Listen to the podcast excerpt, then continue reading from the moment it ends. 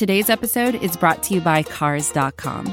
With over 2 million vehicles and 50,000 more added every day, Cars.com will match you with the perfect car for you, your budget, your life, your style. And if you're ready to say goodbye to your current car, Cars.com will get you an instant offer to cash it in. Just start by entering your license plate and get matched with a local dealer who will write you the check. So whether you're looking to buy or sell, just go to Cars.com. It's magical. Never doubt six. Never doubt six. Never doubt. Never. Heisman Trophy winner, former walk-on, finds Landry. We saw it tonight, first hand. Here's one.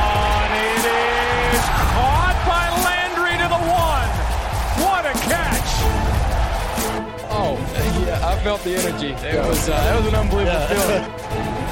Little trick play and a throw to Baker Mayfield to tie the game from Jarvis Landry. Is that is that Cleveland, Cleveland, or what are we calling that one? You're listening to Straight No Chaser on the DBN network. Here's your host, my dad, Thelonious7. My DBN brothers and sisters, I hope this transmission finds you well. I'm your host, Thelonious7, and you're listening to Straight No Chaser on the DBN network. Ahead in this episode, we will talk about the top five Browns players on their respective units. We're going to get into John Dorsey and Hue Jackson, and of course, Josh Gordon. Maybe a few conspiracy theories, and uh, I also saved one of the Bud Lights from the victory fridge for someone who is near and dear to my heart. But before we get into all that, let me give you some background on my watching of the game on Thursday night.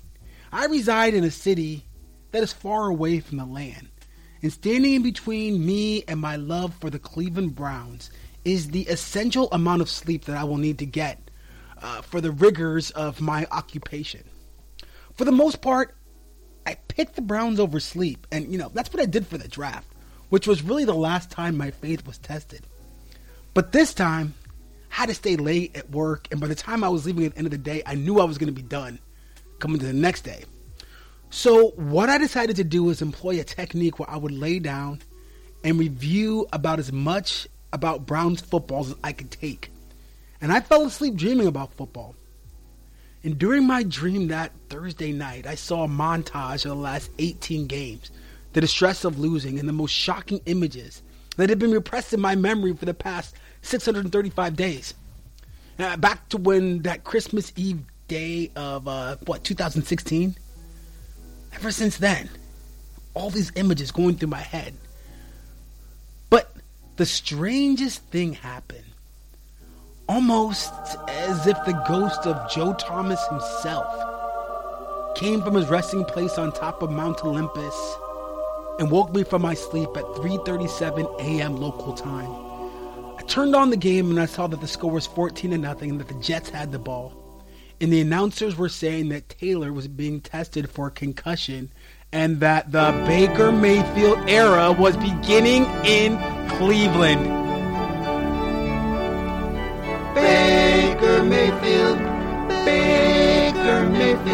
Mayfield, Baker Mayfield, Baker Mayfield, Baker Mayfield, Baker. I wish I had access to a real choir so that my vision could be completely realized on that song. Because, oh yes, what a triumphal entrance it was. Baker Mayfield entered the city of Cleveland with the hopes, dreams, and aspirations of a generation that was reared in futility.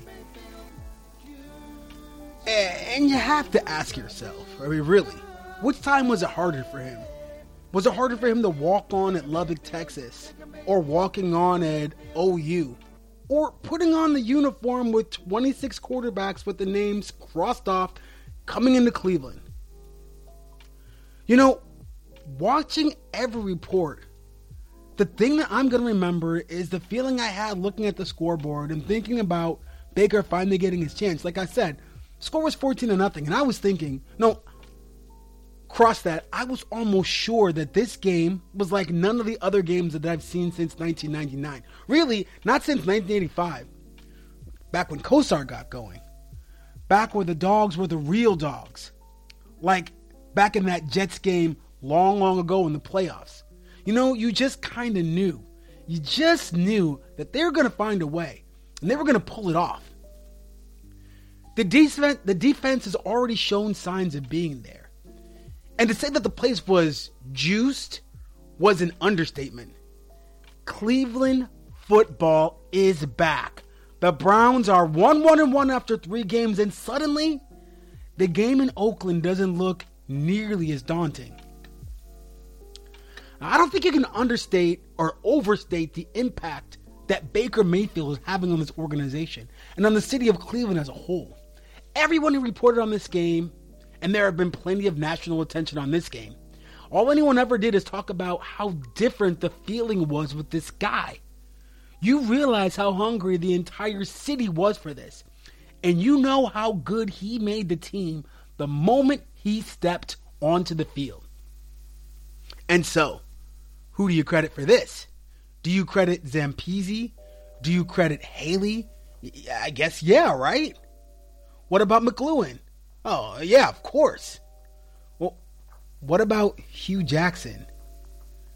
Did Baker Mayfield come to prominence on this night because of Hue or in spite of Hue? It's a really interesting question, and quite frankly, I don't know the answer to this one. I actually thought that if Jackson lost this week, that we would see Baker in number four regardless. But it's very possible that without an injury, we may not have seen Baker until 2019. I don't know. After watching what you saw Thursday night, would you have bought a four to six win season with Tyrod Taylor? Is anyone thinking now about a four to six win season with Baker Mayfield? Nope. Are Clevelanders thinking about the playoffs?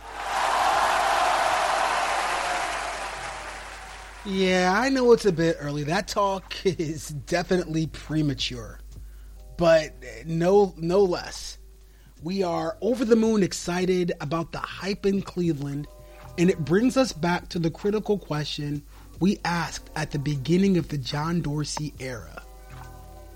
You know, John Dorsey inherited essentially a winless team that had been built by a salary cap expert. He flipped 60% of the roster in hopes of putting the Browns at the top of the AFC North. And three games in, this goal doesn't nearly look as absurd as it did when it was originally stated. And while the team is better overall and all over the place, the real genius to what he has done is to pick Baker Mayfield as his number one pick at quarterback over the objections of the national media and over the objections of people like Colin Cowherd, people like myself, who felt like they needed to look to the future at quarterback and draft upside. Especially, especially when you drop 15 million and a third rounder on a uh, placeholder quarterback. You know, traditionally, when this team goes against kind of like the the grain of what the media is expecting from us, we usually end up paying for it. I mean, last year we went against the grain, traded Watson pick, and then Watson came in and handed the organization his response. A year before that, they talked about Wentz, and then Wentz did them in week one. And this game had the potential to break like those games. And when you turn it on, maybe you had the thought in the back of your mind that it would again, but it didn't because this time we had the right quarterback. And for this, Dorsey will clearly be in the Browns' ring of honor, and rightfully so. He turned the factory of sadness into a factory of gladness. Okay, yeah, maybe that's still overstated, but for me, like I said, right now, this is this is what I'm looking at. And this brings us to the question that folks have been asking about Hue Jackson. Like, for example, what took Hue Jackson so long to realize that Tyrod Taylor was not the best option? I mean, the easy question, the easy answer to this question was kind of like what I've been reading in certain locations basically that Hue has been crazy, doesn't really know anything. But as I take a step back, I can actually buy the narrative that took place, even though I didn't initially like the pickup of Taylor. Taylor did what his job was to do, and that was his job is to keep the hype off of the first pick of the draft. And So there wasn't any competition, and that was by design. And the lack of competition let the youngster develop in silence, even with so much hype surrounding him. And if you look back just a couple of years before to what happened with Johnny Manziel, the media here in Cleveland made Johnny Manziel's life a literal circus, battling against Hoyer every day, having little updates about who completed what passes. That QB battle ended up fracturing the locker room. Plus, the talk about Taylor being a great, a great training camp leader, that wasn't all hype. He set a great example and he made the team better, and it was very clear when you attended training camp sessions. Tyrod Taylor was the leader of the squad, an experienced veteran, and in years past, uh, more specifically last year, when the leaders in the the, the field were um, what Brock Osweiler and uh, Cody Kessler, and there just wasn't really much stability in that position. Having Taylor in there was a very good thing for the team. But at the same time, there's little reason to keep a 23 year old rookie on the bench for the type of production that Taylor gives you. I mean, last year when I was basically talking about Jackson, I was done with the guy, but you know, I don't know. Starting to get a soft spot in my heart for the guy again. I didn't even know that could happen. You know, I think he's always gotten a good effort from this team. And I think he's beginning to push the right buttons for this team right now. And even when the team looks down and out on the scoreboard, they're still playing very uh, motivated and aggressive football. So for me, I guess I'm going to give Jackson a pass for Taylor coming in the way that he did and for Baker waiting, waiting off a little later. I can't question what I'm looking at with Baker right now, so let's just let the, the developments move as they go forward and we'll look at them in a few weeks and see what we think about it. But there is, however, one button that I'm upset with this organization for that they went ahead and, you know, moved on on. And that's the one where they gave the most talented receiver in the league away for a bucket of tofu wings. Uh, that's, of course, the situation with Josh Gordon. In a way, I get that this guy made mistakes. But if you're just going to run him at, at, that point for a fifth, why didn't you trade him earlier for value? Or why don't you just sit on the value until you get Baker on the field? Sunk costs being what they are. I feel like Josh Gordon would have just made this team so much better. And now, right now, this team misses him. I really wish you could have got a chance to have this guy on the field with a, a marksman like Baker Mayfield as a quarterback. It just seemed like if you traded him after that, the value would have been through the roof. You would have been able to get whatever you wanted for that guy. And maybe you would have got to the point where you just didn't want to trade him at all. Yeah, you know, in a way, I get it. I mean, I get that he made mistakes. But if you're John Dorsey and you're going to run him at this point for a fifth rounder, why didn't you just trade him for value earlier? Or why didn't you just sit on the value you had until you get Baker on the field? Sunk costs being what they are. I just think that Josh Gordon made this team so much better. And now I feel like the team misses him. Somebody else got to step up in his place. You know, so um, while I'm ready to add John Dorsey to the ring of lore in Ohio Edison Stadium, I won't forget this mistake. And I'm going to add it to the list of things that I'm holding accountable for in this season. Uh, number one, of course, being running Josh Gordon after a relatively minor infraction. Number two, not having an NFL kicker on the roster after thoroughly purging the team of non real football players. And while we're at it, Amos Jones and his weekly blunder becoming a feature of our special teams. I still question the Kendricks move and minor moves like Orson Charles. But, you know, given the turnover, all the things that have happened on this team, this is kind of a short list of grievances. The worst still certainly is Gordon. And I don't pretend to know what it's like to work with that guy. If he ends up bouncing around the league and burning out, you know, I'll take this back. But if he puts up numbers and starts to be reliable in New England, the Browns essentially rehabilitated him to become a Patriot. Uh, what's this? Yeah, this is the conspiracy theory alert. Conspiracy theories just ahead. If Josh Gordon would have been on the field with Baker Mayfield, they would have never let him go. I keep wondering if he wasn't somehow pining for Baker with Tyrod suboptimal distribution. And if that pining was the reason for his shtick not being tolerated.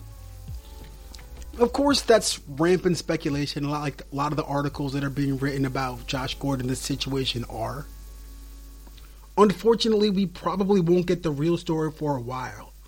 But I'm feeling sorry about the way this one ended.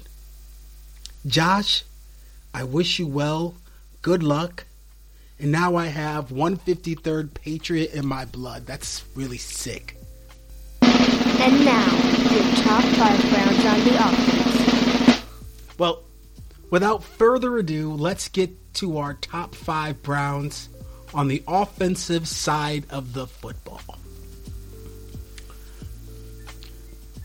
I'm making a list of the top five players to show what this team's identity is about on both sides of the football.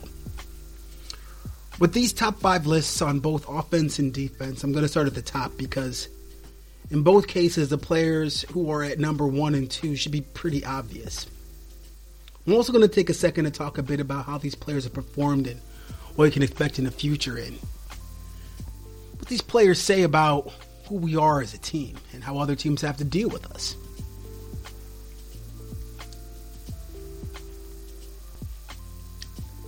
First, is there any question, the best player on the offense is quarterback Baker Mayfield. And it really isn't even close.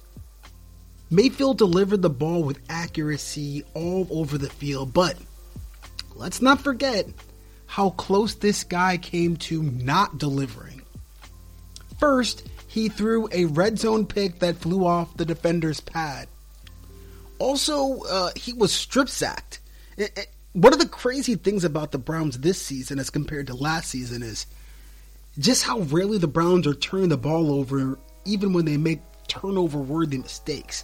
Put the ball on the ground, but it seems like for some reason the offense always finds a way to recover it, as well as when the defense trips the ball or something, they always get the fumbles as well. I find this strangely odd. I don't think it's related to Baker Mayfield on the sidelines, uh, but he's still learning the position and he's going to make mistakes. And even with that said, even with that said, even with the mistakes that he made that day, he is the best quarterback that we've had since Bernie. And I can tell already. And maybe he's even better than Bernie.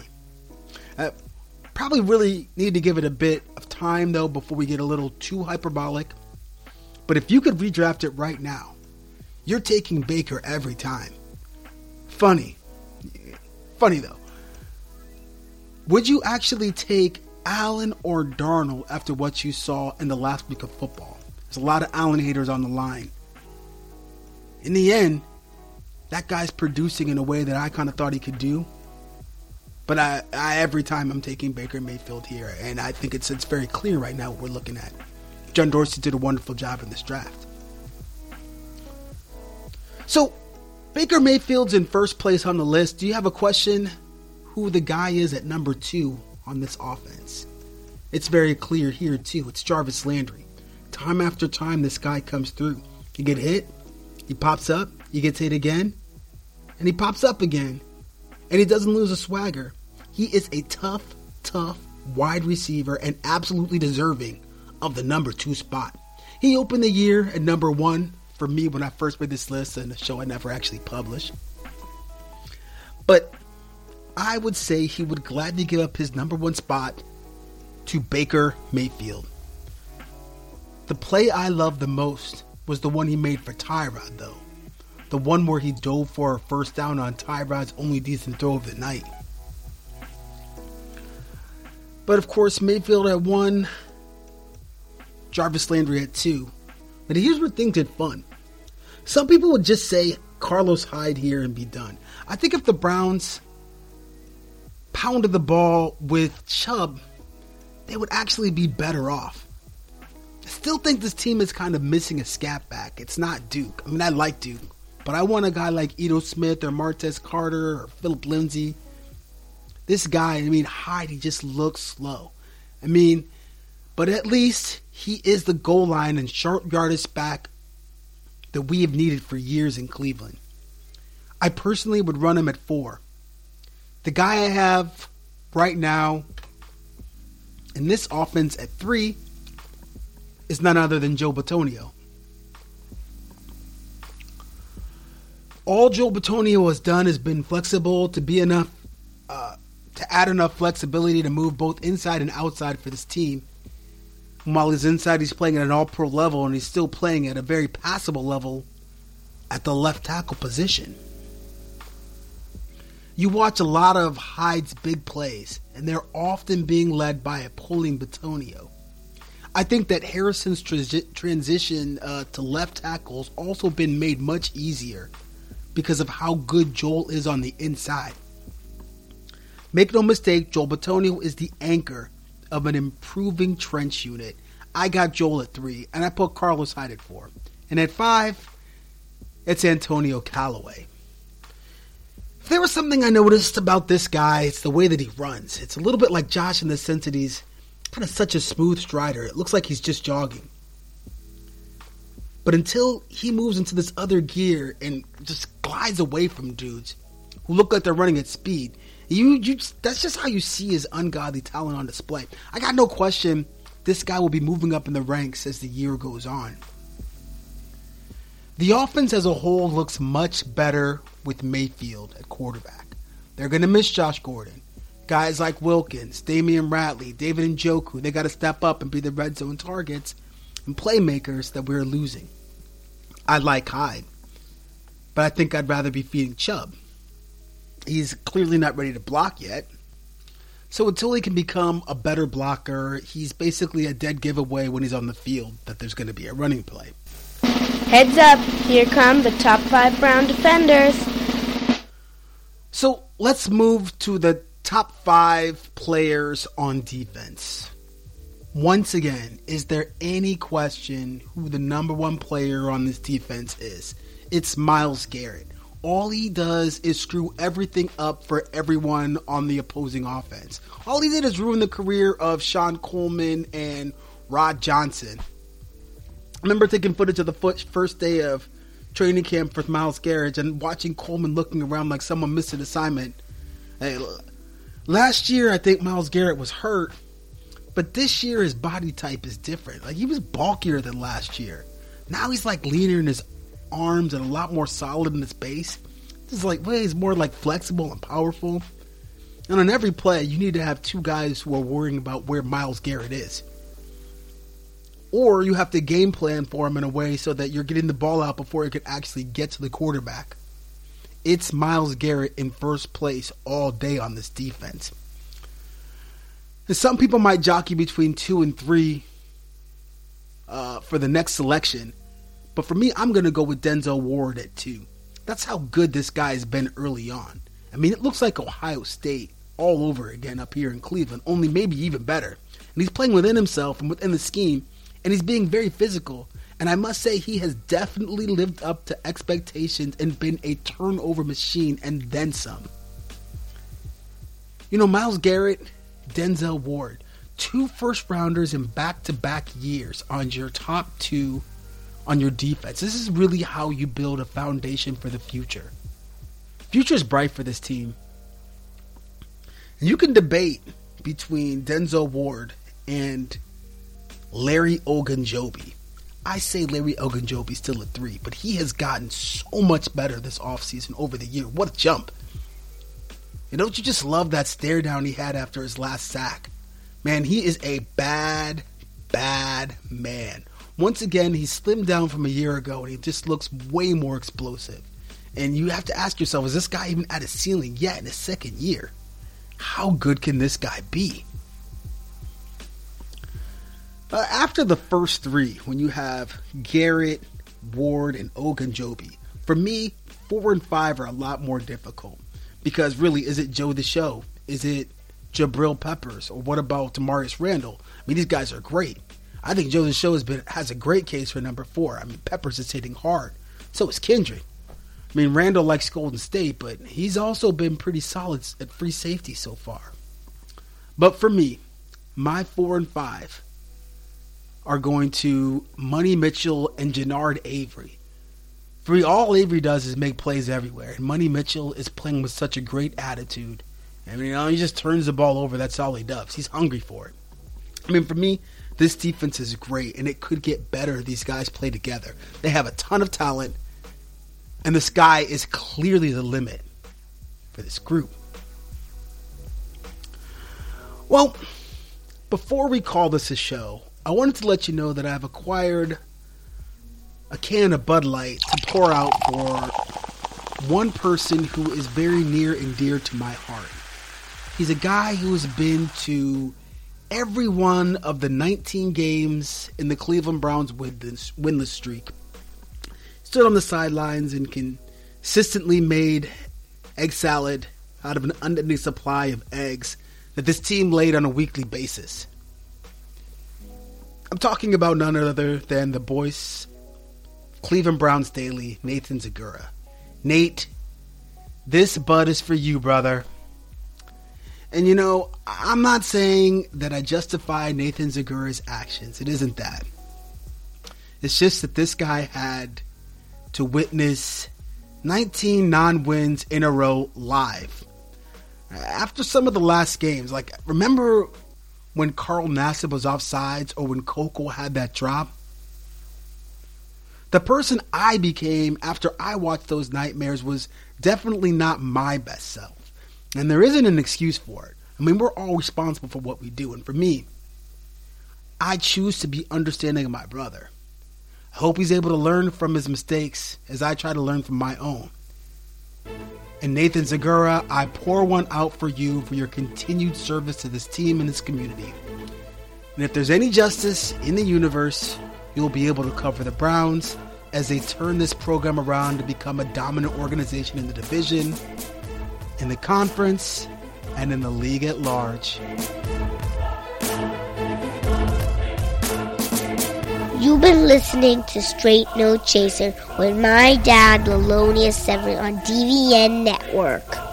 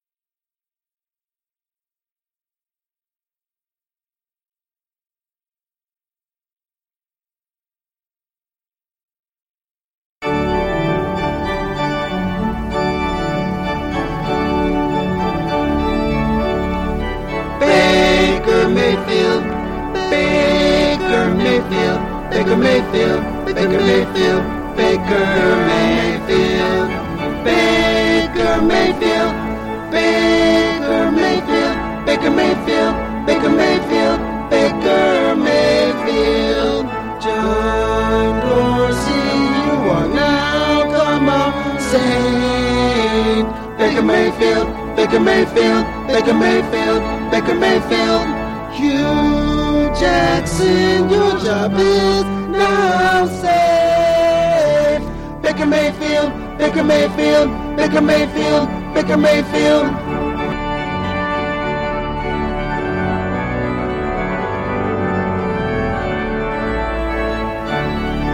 Super Bowl in Cleveland, Super Bowl in Cleveland, and he will win forever and ever. Baker Mayfield, Baker Mayfield, Baker Mayfield, Baker Mayfield, Baker Mayfield, Baker Mayfield, Baker Mayfield, Baker Mayfield, Baker Mayfield, Baker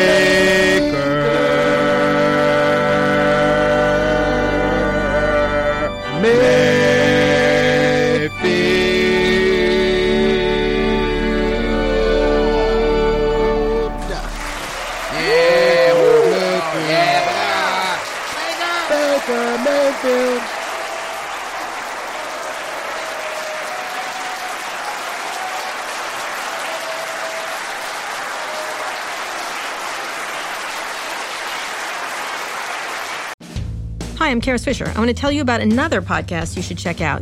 It's called Recode Decode. Every week, I talk to tech and media's key players about how they're changing our world. I interview tech executives like Facebook CEO Mark Zuckerberg, political figures like Hillary Clinton, and media personalities like John Carreyrou, who literally wrote the book on Theranos. Once again, the name of the show is Recode Decode, hosted by me, Kara Swisher. You can find it on Apple Podcasts or wherever you listen to the show. See you there.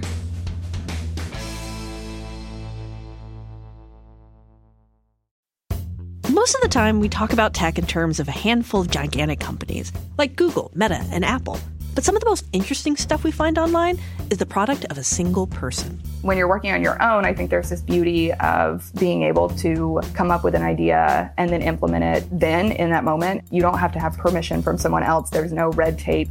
In the Vergecast series Solo Acts, we'll get to know these people, the tech they use to get stuff done, and the obstacles they face trying to compete with the giants. some people that I talk to and my friends are like, you know, your competitors are Zuckerberg and Musk. Like, aren't you kind of like afraid of that? Every Monday, our friend Ashley Esqueda will be curating and hosting these interviews and sharing with us what she's learned. I can't believe the McRib locator was originally a tornado locator.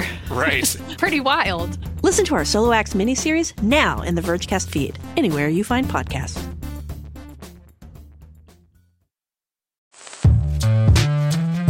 Hello, I'm Nilay Patel, the editor in chief of The Verge and host of Decoder, a business podcast where I interview CEOs about big ideas, the problems that come from those ideas, and how they make decisions. It is also surprisingly about org charts. It comes up a lot. We're launching a new limited series that we're calling the Centennial Series, where I talk to CEOs of companies that are over 100 years old, like Xerox, Barnes & Noble, and more. There's no 100 year old company that's without its struggles, and it's been fascinating to talk to these CEOs about which parts of these companies' history are important and which parts they can let go. A little spoiler for you if a company is over 100 years old, there's a lot of drama to talk about. It's been a good time. You can listen to the Centennial series right in the Decoder feed. New episodes of Decoder are out on Tuesday, and the Centennial series is out on Thursdays. Check it out. We think you're really going to like it. You can get it wherever you get your podcasts.